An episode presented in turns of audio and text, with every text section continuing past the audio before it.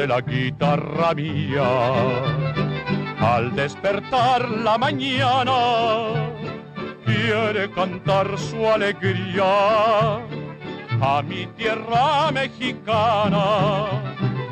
Yo le canto a tus volcanes, a tus praderas y flores, que son como talismanes del amor de mis amores. México lindo y querido. La historia de la ciudad se remonta a la época precolombina, una ciudad que se sitúa en el centro norte de México, que es patrimonio de la UNESCO desde 1988. Hablamos de Guanajuato, la ciudad donde nació Jorge Negrete. Que digan que estoy dormido y que me traigan a ti. México lindo y querido, si muero lejos de ti. Xavier Bañuelo, seguro que la estabas cantando. ¿eh? Bueno, buenos días. No te quepa la menor duda. que yo estaba haciendo lo mismo, ¿eh? sí, sí, sí, aquí cantando esta ranchera tan famosa que, de hecho es casi un himno extraoficial, digamos, en, en México. ¿eh? Y que bueno, además para mí tiene, tiene bastante valor sentimental, ¿no? Porque, ¿cómo te diría yo? Eh, no sé, la habré oído un millón de veces, la habré cantado de niño con mi padre, que le encantan los corridos y las rancheras. Y luego también porque, fíjate, siempre que oigo esta canción recuerdo una noche en, en Chiapas, estaba yo como observador internacional de los diálogos de paz entre el ejército zapatista y, y el gobierno de, de México, ¿no? Y allí estaban todos los indígenas ¿no? esperando ver los resultados y una de estas se arrancaron, me acuerdo que serían las dos, las tres de la madrugada, se arrancaron con México lindo y querido y la verdad es que fue fue tremendamente emocionante. ¿no? bueno, tengo ahí esta canción siempre vinculada a estos dos episodios de mi vida y la verdad es que me trae muy gratos recuerdos. Oye, ¿por qué nos llevas hasta esta, hasta esta ciudad, hasta Guanajuato?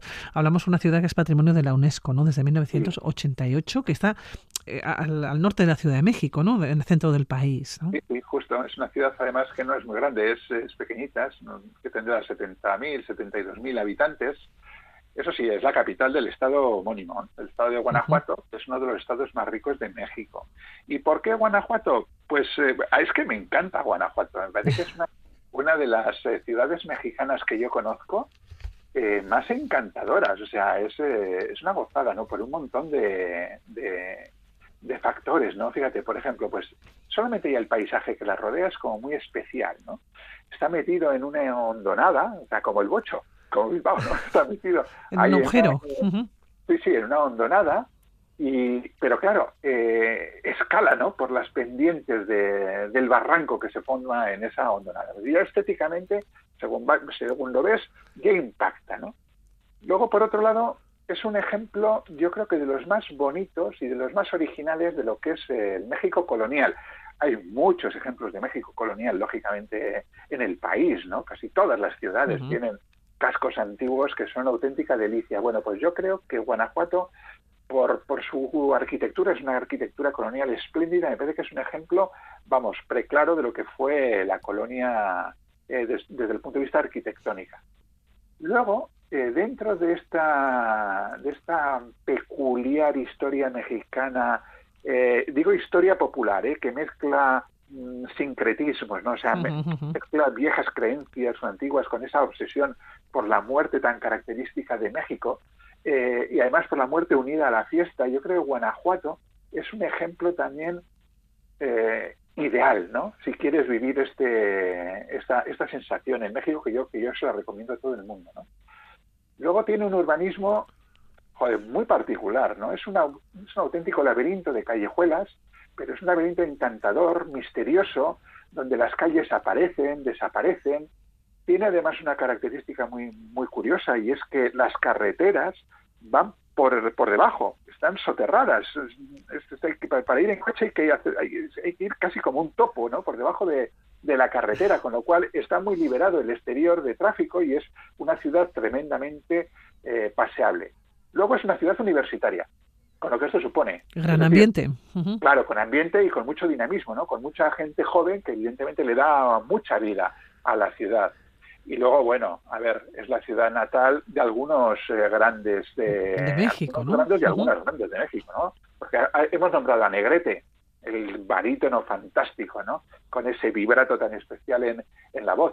Pero luego tenemos también a Diego Rivera, que era de, de allí, el, marido de Freda Kahlo, el gran muralista mexicano.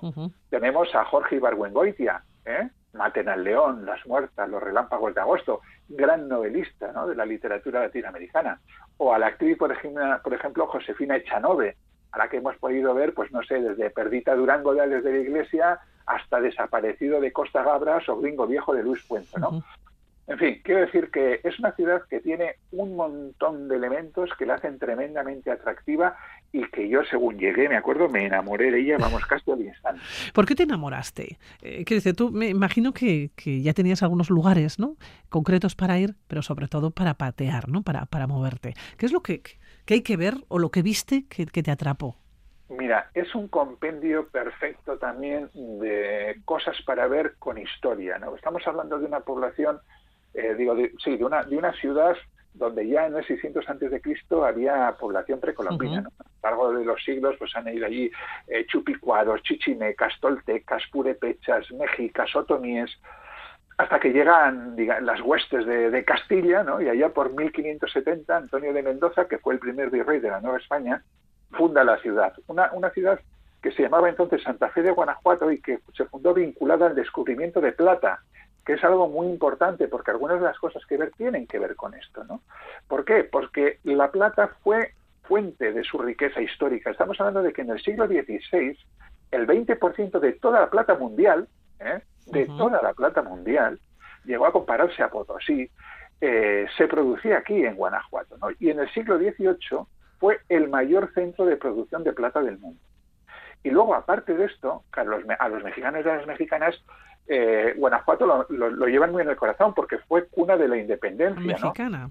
Claro, eh, muy cerquita se produjo el grito de Dolores el 16 de septiembre de 1810 por, por, por el cura Miguel Hidalgo, ¿no? que inmediatamente eh, Guanajuato se subleva, se libera la ciudad, eh, por Hidalgo, Ignacio Allende, frente, bueno, pues frente a los realistas, ¿no? Con Antonio Riaño, el teniente Barceló, y fue la primera gran victoria de los independentistas, ¿no? Con la toma de la Lóndiga de Granaditas, el 28 de septiembre de 1810, ahí con un personaje que es eh, muy admirado allá, que es el Pípila, ¿eh? Juan José de los Reyes Martínez, que fue un minero que tuvo el arrojo de lanzarse contra la Lóndiga de las Granaditas para romper la puerta y poder entrar dentro y conquistarlo. ¿no? Después, eh, bueno, se produjo una masacre, en fin, fue tomada la ciudad, después fue reconquistada por los españoles y de hecho durante muchos años las cabezas de Hidalgo, Allende, Aldama y Jiménez, que eran los líderes entonces de, de la independencia, colgaron durante, o sea, colgaron de las murallas de, de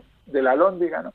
como escarnio a, su osadía de haberse eh, intentado independizar. ¿no? Pero bueno, en cualquier caso, porque luego el proceso de independencia de México fue largo, ¿eh? duró como 10 eh, años, una cosa así, y, pero bueno, digamos que para los mexicanos está en su corazoncito. Entonces, claro, esta historia hace que caminar por la ciudad sea un repaso constante a todo esto, ¿no? Mira, es, yo he dicho antes que los coches van por abajo. En realidad, es una ciudad para caminar, porque conducir es un calvario, lo cual a mí me encanta. me encanta porque me gustan las ciudades paseables, ¿no?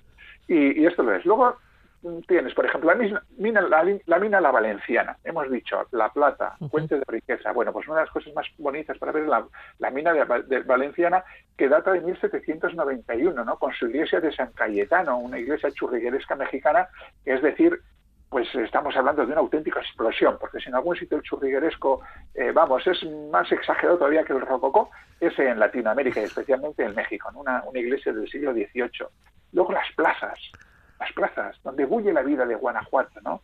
El Jardín de la Unión, que es el centro social de, la ciudad, con el Teatro Juárez, ¿no? Un teatro fastuoso, neoclásico de principios del siglo XX que fue inaugurado por Porfirio Díaz la Plaza de la Paz, ¿no? que es la plaza mayor rodeada de mansiones señoriales, no sé, el Palacio del Conde de Ruy, la Casa Real de, de Ensalle, eh, la plazuela de Los Ángeles, que es la plazuela preferida de los estudiantes, ¿no? Imagínate la vida que hay en esa plaza, o el Jardín de la Reforma, la plazuela del Baratillo, que es la más antigua de Guanajuato, ¿no? Con su fuente de bronce, traída, dicen, de Florencia. Y luego los callejones. El callejón del beso, entre todos ellos, que es eh, tan estrechito, tan estrechito, que decía que es que eh, había dos amantes que de balcón a balcón se podían besar. Una especie de Romeo Ahí, solo pasa uno entonces, ¿no? ¿Eh? que solamente pasa uno por ahí. Sí, sí, yo creo que uno o dos apretaditos que se quieran mucho. Luego está pues la, la Lóndiga de las Granaditas, ¿no? donde está el Museo Regional, eh, la casa natal de Diego Rivera, que es una especie de museo dedicado al pintor, la universidad muy bonita de estilo neoclásico, con su gran escalinata ¿no? de 113 escalones, eh, un sitio que me gusta mucho también es el mercado de Hidalgo, con su enorme bóveda, ¿no? Y la vida que hay allí, de pasiego de mercaderías y gentes que van a, a, comprar. Luego hemos dicho que está, que está metido en un bocho, por lo tanto hay que subir. Como, pues como en Bilbao, por ejemplo, ya que lo hemos comparado al funicular de Archanda, bueno, pues aquí está también, ¿no? El está el, mirador del Pípila, claro, ¿no? Eh, y hay unas vistas pues fantásticas de, de la ciudad.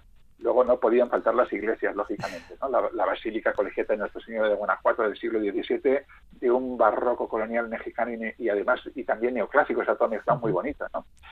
Eh, con, con, su Virgen, que dicen es la primera talla traída a América en tiempos de Felipe II, o el Templo de San Diego con su fachada churrigueresca, ¿no? Eh, la fachada es churrigueresca, pero el interior es neoclásico. Y luego la, iglesia de la Compañía, ¿no? En, del siglo XVIII. Y luego hay una cosa, Pilar, que en Guanajuato no te puedes perder, aunque, vamos, de ninguna de las maneras. Ya sé lo que vamos a decir. El Museo de, las, momias, ¿no? antes hemos hablado antes, ¿no? De esta relación que tienen los mexicanos y las mexicanas tan especial con la muerte, que además la, la, convierten en fiesta.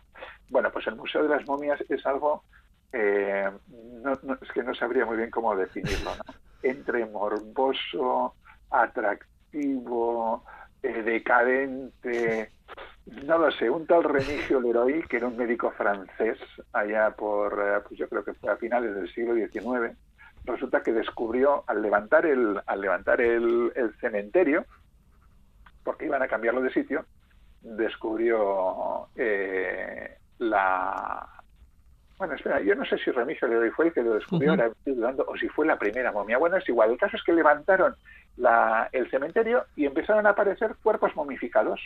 ¿Por qué? Pues porque al parecer la composición de la, de la tierra la composición mineral con el clima de, la zona habían hecho que eh, los cadáveres se momificaran de forma natural. Entonces, claro, tuvieron un problema. ¿Qué hacemos con todas estas momias? Muchos eran, eh, muchos eran reconocibles, sabían los familiares, eh, podían hacerse cargo del muerto y los volvieron a, enterrar. Pero la gente que no tenía dinero y que no podía volver a enterrar a sus muertos, tal, al final se encontraron ahí con un montón de momias, no sabían qué hacer con ellas y no se les ocurrió mejor idea que hacer un museo. De hacer un museo que actualmente tiene más de 111 momias que hay de todo, desde un siniestro, embarazada, Decía siniestro y, casi grotesca, sin lugar a ninguna duda, ¿no?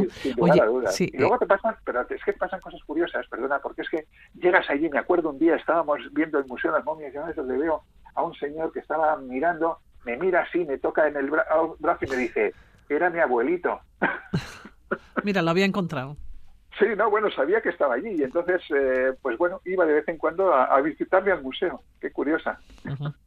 Bueno, el Museo de las Momias. Y vamos allá, desde luego no podemos, eh, desde luego, faltar a ninguno de los puntos por los que tenemos que caminar esa ciudad, nos decías, para caminar. Un calvario, ¿eh? Para conducir. Bueno, Xavier, que así nos vamos a ir, que así nos vamos a despedir. Pero no sin antes invitaros a ir a Guanajuato al Festival Cervantino la segunda semana de octubre. Venga, apuntado, para el año que viene ya, ¿eh? Apuntado para el año que viene. Xavier Villasker. Venga, agur, agur. Agur, va.